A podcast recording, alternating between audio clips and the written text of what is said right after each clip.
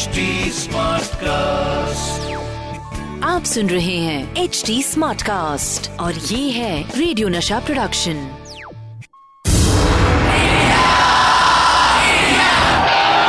एक ऐसा प्लेयर जो जीत हासिल करने के लिए सिर्फ़ फैंटास्टिक विकेट कीपिंग ही नहीं बल्कि विकेट के पीछे कुछ विकेट हरकतें भी करते थे।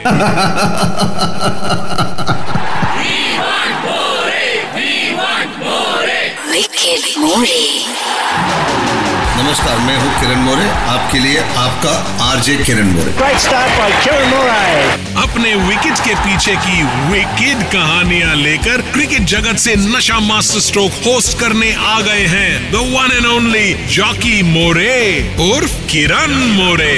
Only on radio Nasha फिर वही दीवानगी। ये दिल मांगे।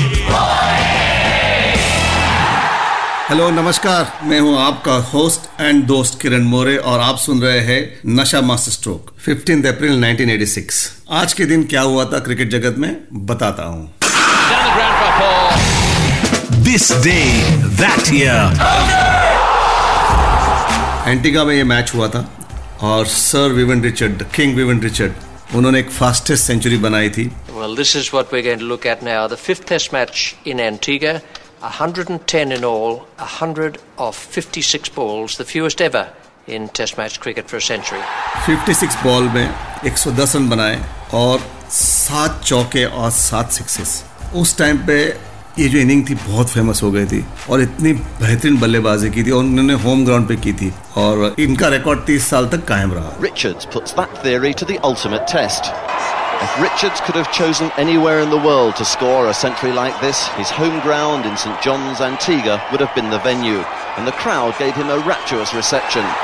Dressing room के रिचुअल्स टशन मौज मस्ती के किस्से तो आपने बहुत ही सुने होंगे लेकिन आज मैं आपको ड्रेसिंग रूम के गुस्से वाले किस्से बताऊँगा आज मैं आपको बताऊँगा क्यों कपिल पाजी को एक प्लेयर को गंदा प्लेयर कहते थे साथ ही बताऊँगा सुनील गावस्कर साहब को गुस्सा क्यों आता था आज मैं आपको ड्रेसिंग रूम के वो किस्से सुनाने वाला हूँ, जिस पे पहले गुस्सा आता था, लेकिन उन्हें आज सोचकर हँसी आती है। आप ही बताइए, टेंशन का माहौल है विकेट पर विकेट गिर रही है, सब ड्रेसिंग रूम में स्ट्रेस में बैठे हैं। और तभी किसी के सॉक्स की गंदी बदबू आपके मूड को कितना खराब कर सकती है। जीत की खुशियाँ मना रहे हैं, सामने शैंपेन की बोतल है, और उसके बगल में एक प्लेयर की अंडरवेयर पड़ी हुई है। कैप्टन को क्या हर किसी को गुस्सा आता था? ऐसा ही हमारे साथ होता था। हमारा टीम का एक प्लेयर था, उसका नाम नहीं लेना चाहूँगा। लेकिन इतना ज़रूर कहूँगा, वो बहुत हँसते हैं। एक प्लेयर ऐसा था, जो प्लेयर कपड़े के मामलों में जो कभी धोता नहीं था, जो टेस्ट मैच चलती थी, तभी आप शर्ट बदलते हो एक दिन हो जाता है, दूसरा दिन हो जाता है। आप सॉक्स बदलते हो, आपके अंडरवेयर्स बदलते हो आप यू नो एक प्लेयर ऐसा था कि जो बहुत कम बदलता था, उसकी जो बदबू आती थी ड्रेसिंग रूम में तो हमेशा हमारे कपिल पाजी गुस्सा करते थे और उस प्लेयर को बहुत डांटते थे हमेशा और गंदा है। आप हमेशा अच्छे रहना चाहिए आपको, क्योंकि आपको कोई एलर्जी हो जाती है तो आपके जो मैचेस है उसमें दिक्कतें आ सकती हैं। आप एक टीम गेम है तो टीम गेम में सबको जो 11 प्लेयर खेलते हैं, उनको तंदुरुस्त रहना बहुत ज़रूरी है। हेल्दी रहना बहुत ज़रूरी है। तो आप पाँचों दिन आप टेस्ट मैच दिल से खेल सकते हो और जोश से खेल सकते हो और 100 परसेंट दे सकते हो। नहीं तो आपको कुछ दिक्कतें आती है तो आप गोलियाँ लेते हो तो आप कोई सर्दी की दवाई लोगे, आप इन्फेक्शन हो गया था इन्फेक्शन की दवाई लेते हो। तो आपका माइंड भी डाइवर्ट हो जाता है। हाँ एक हाइजीन फैक्टर होना चाहिए। तो आप हमेशा आप कंफर्टेबली खेल सकते हो पूरी मैच और फ्रेश रहना बहुत ज़रूरी है तो आपका परफॉर्मेंस में बहुत फ़र्क पड़ता है। ये तो हुई पर्सनल हाइजीन की बात। हमारी टीम के कुछ प्लेयर ऐसे भी थे जो बिल्कुल भी ऑर्गेनाइज नहीं थे। उनकी चीज़ें यहाँ वहाँ फैली रहती थी और उस टाइम पर ड्रेसिंग रूम भी छोटे होते थे। तो हमारे दो प्लेयर ऐसे थे कि हमेशा किट बैक जो होती उनकी तो फैला के रखते थे।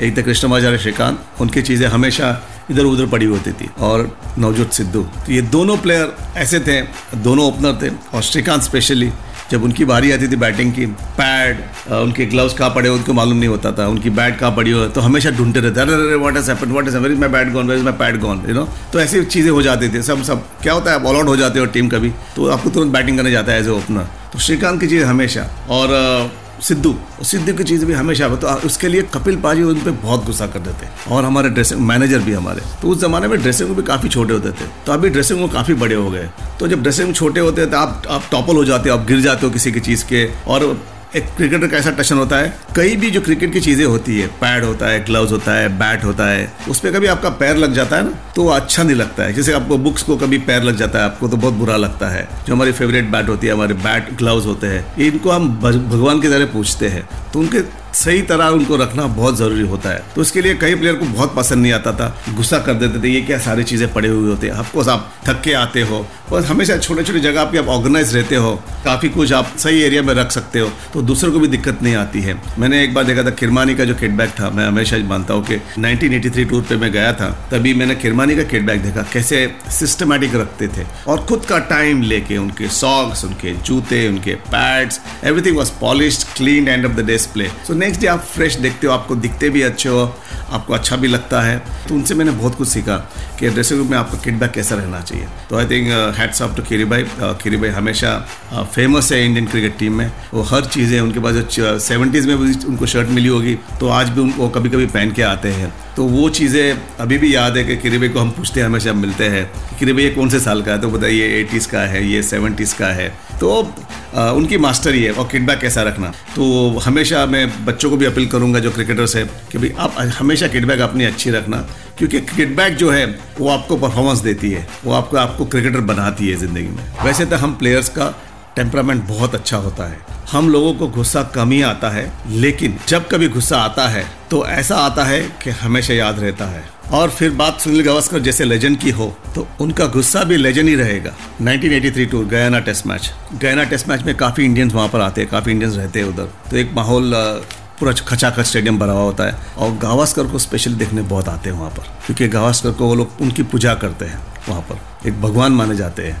उनको लिटिल मास्टर कहते हैं। तो ये टेस्ट मैच चल रही थी, गावस्कर बैटिंग कर रहे थे आई थिंक तीस रन पे बैटिंग कर रहे थे। मार्शल ने एक बाउंसर डाला, उनके सिर पे लगा, और वो बॉल लग के मिड ऑफ़ पे गई। तो मैं डर गया रसोग में आइस पैक था, मैं आइस पैक लेके तुरंत ग्राउंड पे भागा। मैंने सुनील को मराठी में पूछा, सुनील ठीक है ना? तो मेरे पे काफ़ी गुस्सा किया उन्होंने चिल्लाए मेरे पे, और मुझे बोला गेट आउट बाहर जाओ आप है ना तो मैं बाहर गया और एक चीज़ सीखने मिली, बिल्कुल जब बॉल लगती तो आप ज़्यादा गुस्सा करते कि बॉल क्यों लगी आपको? तो गुस्से में थे कि मुझे बॉल लग गई और थर्टी पे बैटिंग कर रहे थे। और जो बैटिंग कर रहे थे, उन्होंने इतनी, उसके बाद इतनी अच्छी बैटिंग की, क्योंकि गावस्कर माने जाते थे कि one of the best player of fast bowlers और मैंने उनको जो फास्ट बॉलिंग खेलते हुए देखा, मैंने ऐसे ओपनिंग बैट्समैन वर्ल्ड में देखे नहीं, उस एरा में कि कैप जो प्रोटेक्शन बहुत कम था। और उनके जो बॉल छोड़ते थे, उनके जो डकिंग कर, डक करते थे बॉल को, और उनकी जो स्टाइल थी, उनकी जो अदा थी, और लड़के खेलते थे यू नो हमेशा, दम से खेलते थे cricket.